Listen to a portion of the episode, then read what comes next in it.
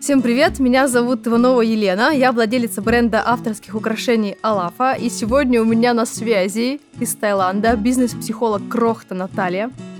И в ходе нашей беседы узнаете те неочевидные вещи, которые ведут к росту любого классного специалиста. Вы узнаете нюансы, о которых вам никто никогда не расскажет. Просто у Натальи колоссальный опыт, она 17 лет практикующий психолог. Но самое интересное тот факт, что Наталья родом из Сибири, переехала в Москву, сделала там головокружительную карьеру в найме. И потом, все бросив, уехала с маленьким ребенком в Таиланд. Тут я замолкаю, и естественный вопрос. Наташа, привет, во-первых. Привет, я очень рада. И почему же ты решила уйти из найма? Зачем? Чего ты хотела? И как тебе было вообще не страшно это сделать с маленьким ребенком на руках? Когда я работала в найме, у меня было, правда, все хорошо. У меня была такая карьера, то есть у меня не было там никакого насилия, у меня было там все классно. Ну вот правда, я честно говорю, что и никогда я не мечтала, и не говорила, будь проклят этот найм, бросить бы его, свалить бы в свое дело. Вот правда, я никогда об этом не думала. И у меня там было реально все хорошо. И более того, когда я ушла в декрет, моя работа вообще вся была связана с командировками, потому что я работала бизнес-тренером, руководителем отдела обучения.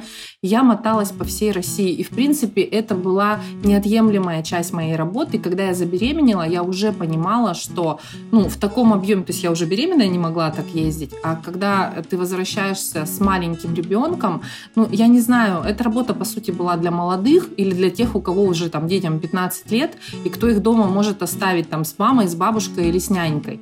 А у меня был еще совсем маленький ребенок, и я помню, что когда я уходила, я понимала, что я вернуться не смогу, но мне было неимоверно страшно, потому что я не понимала, как дальше. И добровольно бы я, наверное, не ушла, потому что это были хорошие деньги, это было хорошее, теплое, роскошное место. Моему ребенку был год, он мне позвонил и сказал, что ты, когда будешь возвращаться? Мы под тебя уже бюджет запланировали. У меня был такой восторг от того, что меня ждут, меня хотят, меня готовы взять и ждут именно меня. И я сказала, нет, ребят, я не приду к вам. Да, мне готовы дать хорошие деньги, да, мне готовы все мои условия, которые я хочу, но я понимала, что в этой работе нужно будет вкладываться, впахивать. Все, я сказала, нет. Я сказала, нет, не приду, и все. Хотя я вообще не понимала, как мне жить дальше, что мне делать. У меня были эти 1,5 года декретных, когда платят, какие-то там деньги, я уже не помню, какие, по-моему, 15 тысяч мне платили, что это был какой-то там перерасчет от зарплаты. Понятно, что у меня были накопления какие-то, но я отказалась, потому что мне было очень жалко моего ребенка. Я на него посмотрела, я понимала, что если я его отдам каким-то нянькам, которым я буду платить деньги, я буду его видеть только там в лучшем случае в субботу, в воскресенье, то есть я его видеть не буду, и растить его будет чужая тетка, я не смогла, и поэтому... И тогда ты переехала в Таиланд? 1 год и 2 месяца было моему сыну, и мы переехали в Таиланд, и тоже это было так интересно. Мне всегда спрашивают, как ты решилась, как ты решилась?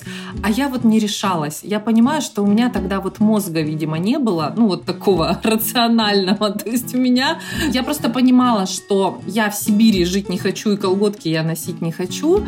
В Москву я пока вернуться не могу. И моя подруга сюда позвала меня, она сказала, давай приезжай, посмотришь, поживешь. Я купила билеты, я говорю эту смешную фразу, что я купила билет в один конец. Я летела, у меня была такая юбочка в цветочек, такая девочковая, девичья. У меня был такой маленький ребенок, 1 год и 2 месяца в одной руке, у меня был такой золотой крестик на цепочке, который мне подарила мама, и чемодан, 1 чемодан, то есть у меня больше не было ничего, реально ничего. И я летела в никуда, я сняла квартиру, я начала жить, я не знала, когда я вернусь, я не знала вообще, насколько я лечу, у меня никогда не было этой голубой мечты, что я мечтаю жить на море. Почему-то моя душа знала, что мне нужно здесь быть. Я помню, первые полгода, когда я снимала еще студию, у меня такая была классная студия с видом на море, Я сидела на балконе, а там был такой кожаный диван, такой, дермантиновое такое покрытие. На него хотелось всегда подушки положить. Такие вот подушки, что-то мягкое такое, чтобы не попой прилипать к этому дивану, а чтобы были подушки мягкие. Я думала, так, мне подушки все-таки покупать или не покупать? Мне вот эти вот пледы, вот этот весь текстиль в этот дом покупать? Потому что я еще не знала, останусь я или нет. И ты знаешь, меня поддержала мама, у меня как-то поддержка была. Мне сказали, да ладно, оставайся, поживешь. И вот я просто отдалась этой жизни. У меня как бы где-то внутри был, конечно, этот страх, да, что хрен его знает, что там дальше. Кто я? Что я? Но я вот жила как с Карли Тухара. Я говорила, я подумаю об этом завтра. И я понимаю, что я об этом никогда не мечтала. То есть вот весь парадокс в том, что у меня не было вот этого какого-то одержимого желания, и я никогда об этом не думала и не загадывала. Вот я была довольна своей жизнью, правда. Вот, и мне кажется, это тоже один из секретов, да, что я была довольна. Я была довольна своим наймом. Я никогда не гундосила, что вот у меня там начальство, там такое-сякое. Хотя у меня начальство было всякое, да, то есть базово хорошее, но как бы не могу сказать, что было все легко. И это была сложная работа, но я была этим довольна. Вот я была довольна. И это, наверное, один из таких нюансов, которые тоже не все люди соблюдают. Благодарности за то, что у них есть. Не испытывают этого чувства. Это правда. И ты знаешь, я с таким теплом вспоминаю. Я не знаю, мне моя работа столько дала, столько связей, столько впечатлений, столько крутых людей. Это вообще вот у меня оттуда... Это просто, знаешь, мешок с бриллиантами, которые вот я наработала, и которые у меня до сих пор с собой. И меня там знают... И которые не отнять. И которые вообще не отнять. Это и друзья, это и связи, это и контакты, это когда тебе рады в любом городе. Недавно списывалась со своим бывшим коммерческим директором из Ростова-на-Дону, и я понимаю, что меня ждут и в Ростове, и в Москве, и в Томске, и в Иркутске, и во Владивостоке. Ну вот реально. И, кстати, многие мои коллеги потом стали моими клиентами, когда я уже ушла в свое плавание, и я многим просто помогла там и в карьере, и в бизнесе, кто-то в свое дело ушел. То есть, когда я пошла, я на самом деле не стыдилась никогда заявиться, что «Ой, я тут ушла в астрологию, я тут ушла в психологию, вот что мне как-то стрёмно». Я вообще всем рассылку сделала и сказала, ребята, вот у меня новое направление офигенное, кто хочет, приходите. И очень многие пришли, то есть у меня никогда не было вот этого какого-то, я не знаю, обесценивания, что «Ой, это как-то вот не очень» или еще что-то. Вот у меня была всегда, наверное, вот это тоже такая железобетонная вера. То есть кто-то говорит, что вот мы начинаем заниматься, там, не знаю, астрологией, психологией, чем-то, и на нас родные смотрят косо и говорят, у тебя там крыша поехала. А меня вообще всегда поддерживали. И поддерживали потому, что я к этому относилась серьезно и отношусь. Это моя профессия. И никто ни разу в жизни я не вякнул в сторону, что типа «О, это какая-то фигня». Потому что у меня внутри есть четкое знание, что это не то, что не фигня, это офигенное дело, которое нужно этому миру. И у меня вот с этим такая прямо... то есть у меня вот эту почву просто не выбить из-под ног. Это вера тотальная полностью. Правильно ли я понимаю, что если девчонка говорит, вот мои близкие меня не поддерживают, у меня нет ресурса, это просто про то, что ты сама в себя немножечко, даже там на 1% не веришь. Это правда, да. И это тебе будет пространство твое сигналить. То есть, если у тебя есть вот это слабое место, оно обязательно отразится в твоем пространстве, как зеркало. Скажи мне, пожалуйста, а через какое время после переезда в Таиланд ты начала вести консультации? То есть, сколько времени ты вот жила беззаботно? Я подумаю об этом завтра. Когда случилось это? А это случилось года через 2, потому что, когда вот прошел год, я познакомилась со своим наставником по астрологии. Она очень такая мощная. И мне, знаешь, мне очень сильно повезло, потому что сейчас у нее огромная онлайн-школа, в которой учатся десятки и сотни студентов. А тогда это была камерная группа, и мы приходили к ней домой 2 раза в неделю. Она нас учила. Это вот я, конечно, вот поцелована боженькой в этом плане. И у меня был преподаватель, который меня научил вручную. Вот как мастера раньше учили, да, подмастерьев. И когда прошел год, у меня уже была такая база, что она мне сказала, все, ты можешь консультировать спокойно. И у меня пошли мои первые клиенты. Я рассылку просто сделала, сказала, я это делаю, ребята. Ко мне народ повалил. Пошла большая сарафанка, и люди стали приходить. Я это делала с удовольствием, очень качественно. Я даже маленькие деньги никогда не брала, потому что я видела, как это работает. В общем, прошло 2 года. Год я здесь прожила, год я стала учить астрологию, и еще через год я стала практиковать. То есть где-то 2,5 года, наверное, вот так. А если бы не поддержка твоей мамы? Угу. Вот многие же девчонки в такой ситуации оказывается, что ну нет такой возможности помогать. Как себя вытащить? Как не терять веру, не падать духом? Если вы стоите на своем истинном пути, вам всегда придет помощь. Вот вам никогда не придется ее выцеживать, выскребать, умолять, поздравлять. Не придется. Вот я шла по своему пути, и поэтому мне приваливала помощь. Разве тебе не было поддержки? Разве тебе не помогала Вселенная? Вот, ты же тоже стала делать какое-то свое дело, которое вообще было отличающееся. То есть никто там в семье таким не занимался. Разве тебе не пришла поддержка? Да она из мешка просто на тебя начинает сыпаться, и там ничего искать не надо, и нигде не надо ходить с протянутой рукой. Тебе просто везде будут помогать. Я, кстати, помню, что когда я начала заниматься астрологией, у меня же не было тут няни, и бабушки не было. У меня были какие-то мои вот подружки, комьюнити, с кем я обросла вот какими-то связями, здесь назнакомилась, да. Вот Мирона кто-то забирал, катал его там 2 часа по набережной, пока я ходила на занятия. Понимаешь, У меня не было денег платить нянькам. Не было, правда. У меня был такой, достаточно ограниченный на тот момент бюджет. То есть приезжала мама моей подружки, которая его брала, которая с ним вот занималась, которая его потом читать научила. То есть мне все. Это в алхимике написано, что у тебя, если есть именно, истинное твое желание, тебе вся вселенная будет помогать. А как научиться эти знаки считывать? Многие же начинают говорить, например, ситуация. Мироном пошли гулять, тебе на занятия. Можно же было подумать, что ой, нет, а если что-то случится? То есть, понимаешь, это же тоже поток такой доверия, который многие просто все эти знаки Вселенной, они отрицают и не верят в них. Значит, нет, Леночка, истинного решения. Вот когда у тебя есть четкое знание, зачем тебе это нужно, зачем тебе нужно это обучение, ты отставишь в сторону детей, собак, а найдутся няньки, найдутся деньги. То есть это вопрос, есть у тебя истинное решение или нет, или у тебя есть еще какие-то отмазки, и ты на самом деле не готова. То есть я была настолько готова, что мне все приваливало. А если кто-то не готов, то найдешь за что зацепиться и скажешь, как эта чужая тетка будет гулять с моим ребенком 2 часа по набережной? Ай-яй-яй, нет, наверное, мне надо гулять с ним, я забью на эту учебу. Вот в этом ответ заключается. Он очень простой. Его не тяжело найти, мне кажется, это очень легко найти. Если себя слушать, мне кажется, это тоже один из секретов, что я была достаточно замедлена, и я слушала себя. И все-таки у меня были деньги, так или иначе. Поэтому вот когда мы работаем с предпринимателями в моих программах, когда мне люди приходят и говорят, у меня 11 лет бизнес, я себе ни машину, и ни квартиру хорошую не купила, и ни накоплений никаких не сделала. И я понимаю, что что-то с человеком не так, что-то он делает не так, потому что за 11 лет в бизнесе не купить себе ни машину, ни квартиру, что-то внутри, какие-то шестеренки поломались у человека. Да. А вот когда к тебе приходят предприниматели и говорят, что 11 лет и ничего не могу себе купить, возможно ли им помочь просто за одну консультацию? Леночка, конечно, нет. Однозначно нет. Нет, это также... Именно поэтому... За одну консультацию можно... Нет, ходят же они к психологам. То есть они берут консультацию, идут к психологу, ходят оттуда довольные, с каким-то осознанием. Насколько хватит? На час, на 2, на месяц? Я не могу тебе сказать за других людей, кто куда ходит на какую-то волшебную консультацию, после которой за раз все меняется. Я не верю в такие вещи. То есть за свои 17 лет в психологии у меня так не получилось.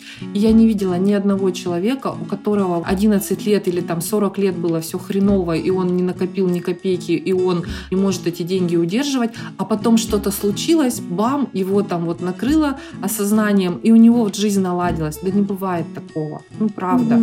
Или это бывает, выстреливает эмоционально. Вопрос в том, чтобы ты мог удерживать этот результат.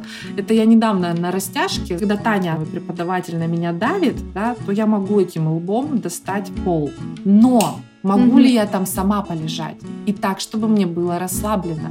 И так, чтобы я могла без насилия это удерживать, да, без какого-то сверхусилия.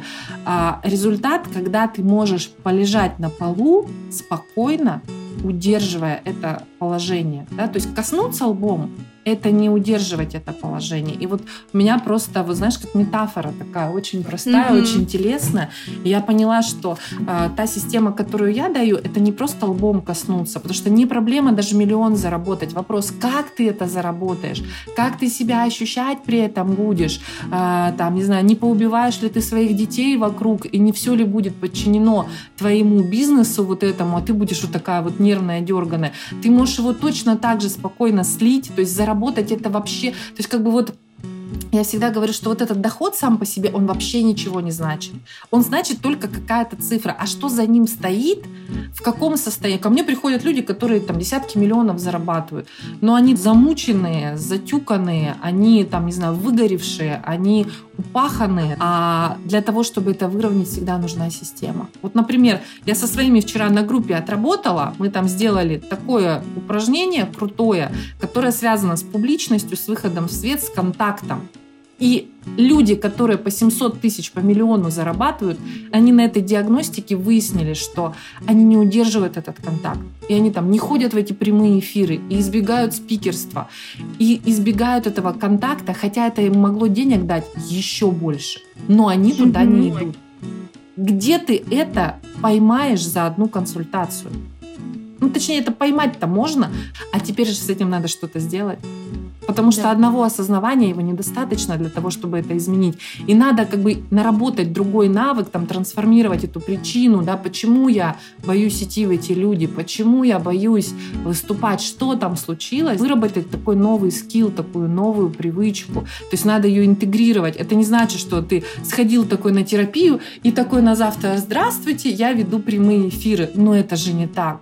И тебе придется пойти вот в эту реальную жизнь, там шишек набить, какие-то там хвосты дочистить. И ты можешь, конечно, их сам дочищать, но когда ты в работе длительной, ты дочищаешь это гораздо легче. Поэтому у тебя наставники. Поэтому у меня есть наставники, терапевты. И на самом деле я считаю, что это крайне непрофессионально, если психолог не работает сам в терапии. Потому что я работаю с людьми, я не имею права не заниматься собой. Это катастрофа. Недавно моя клиентка, она большой блогер, миллионер, она сказала: «Ты знаешь, я впервые пришла к тебе на сессию из состояния, что не все плохо, и вот до нуля бы дотянуться, то есть я настолько в минусе, до нулечка бы хотя бы дойти, а из состояния, блин, реально мне стало вообще все нормально, я прям удерживаю этот уровень, и я сейчас понимаю, а как еще легче мне сделать, а что мне проще сделать». То есть мои клиенты ко мне ходят не из несчастья, не из того, что у них все плохо, ну даже если там что-то с доходом, да, а из того, что уже есть доход, уже есть хороший уровень, а давайте дальше. А как пройти дальше? А как пройти легче? А как пройти проще? Потому что у меня есть целая система, как это сделать. Да, подтверждаю. Подтверждаю. И более того, в следующем году я пойду к Наталье в полугодичную программу и тоже из состояния, что да, я хочу круче еще.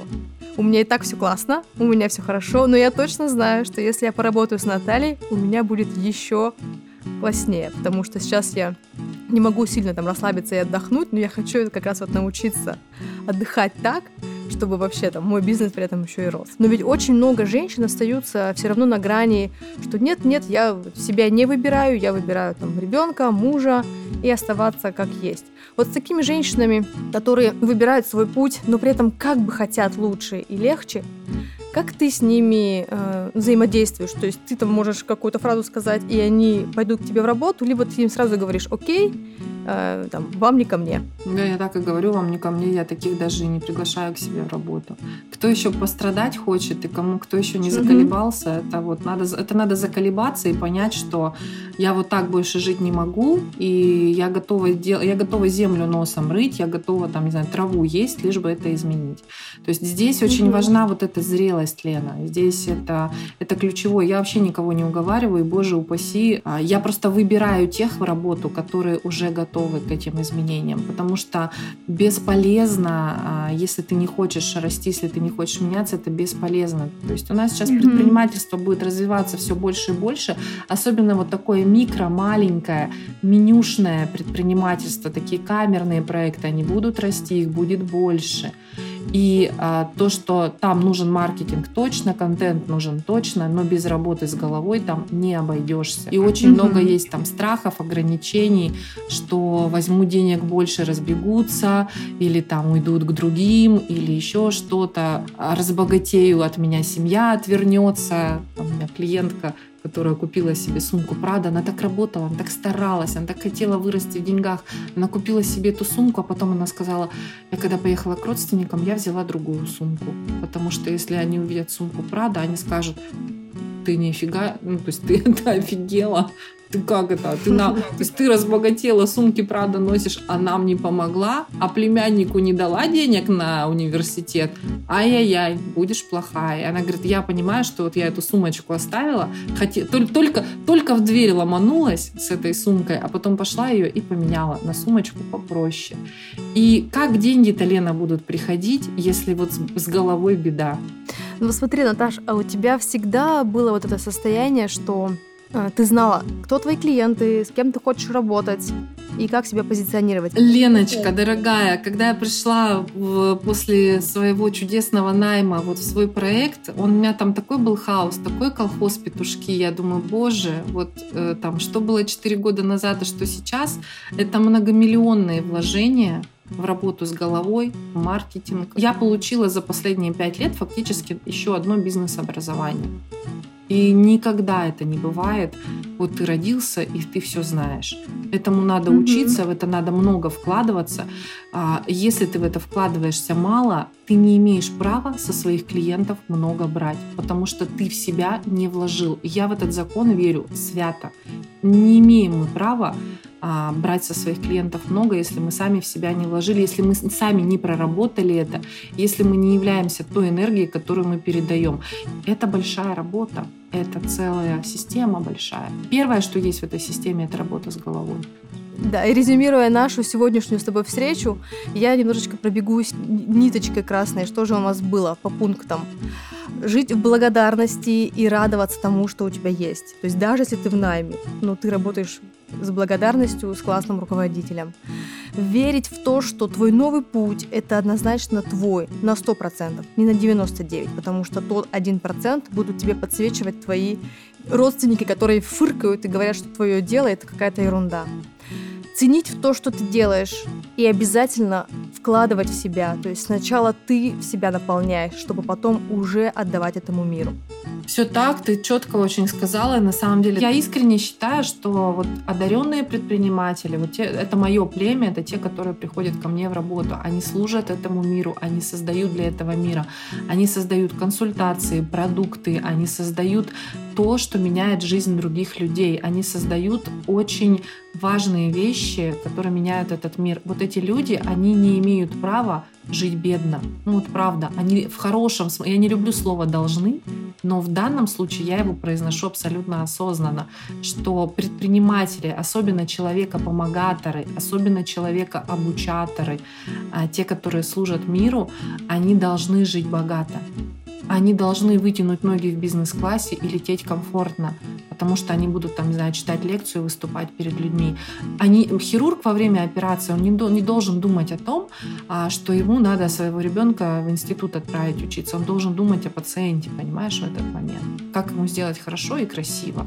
То есть ты, когда создаешь свои украшения, у тебя задача думать, как создать самые крутые украшения, которые порадуют этот мир, а не то, на что тебе там садик платить, школу платить, хватит ли тебе денег отдохнуть на Турцию и так далее. То есть у тебя эти деньги должны просто быть. И поэтому вот это духовная ответственность соединиться с благополучием, научиться брать правильные деньги за свои услуги, научиться ими правильно управлять, не сливать их. И не так, что 11 лет в бизнесе, а у тебя ни кола, ни двора, ни машины, ни квартиры и до свидания. То есть должны быть. То есть это вот как бы это обязанность такая, духовная обязанность быть богатым. Быть богатым. Как мне нравится эта фраза, быть и богатым, и духовным. Да? Это прям вообще просто. Да? Знаешь, я всегда привожу в пример нашего с тобой великого земляка Дениса Мацуева. Да? Вот кто-то же в филармонии за копейки работает, а кто-то входит в список Forbes, понимаешь?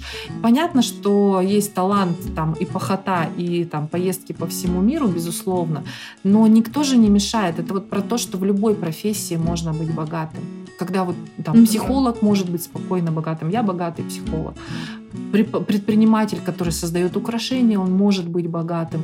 Повар, который Серега Леонов, он который может быть богатым. Есть повара, которые пашут с утра до ночи и зарабатывают копейки. Все могут быть богаты. Это просто выбор.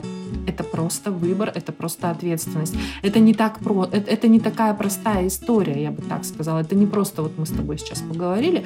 За этим должна быть система, у тебя должны быть мозги правильно поставлены. И для этого нужно приложить усилия. И ты можешь их прилагать самостоятельно, читая книжки годами. Как мне недавно сказали, посоветуйте какую-нибудь книгу. Говорю, ребята, ну камон.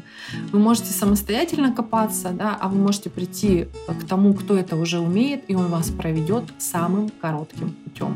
Ну, только нужно выбрать того, с кем вы совпадаете. Это очень важно.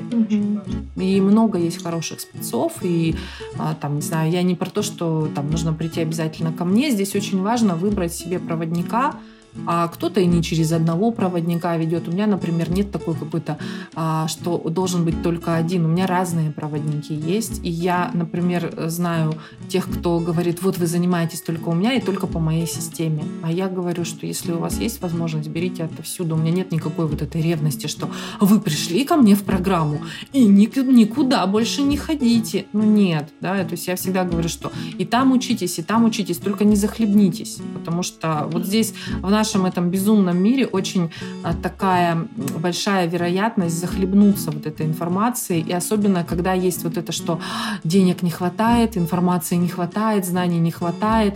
И вот из этого паттерна нехватки можно скупить все подряд, а потом просто не проживать и потом срыгнуть это все и не усвоиться. Вот здесь очень важно не нахапывать. Да, не нахапывать и выбирать только то, вот как на шведском столе можно обожраться до пупения, а лучше, конечно, положить на тарелочку ровно то, что ты съешь, и ты встанешь, и в сон тебя потом не потянет, и глаза не закатятся. И это тоже на самом деле скилл, до которого нужно дойти. Очень часто мои клиенты говорят о том, что я перестала скупать обучение лихорадочно. И это для меня показатель, что человек вышел из вот этой гонки, из вот этой нехватки. И это тот результат, который помимо денег показывает, что все, жизнь налаживается. Вот порядок теперь наступает. Это супер. Я помню, после работы с тобой зашла в бизнес-класс в аэропорту и не съела там ничего. И тогда тебе написала про это, что просто я не хотела. И это был мой выбор. И это было очень круто.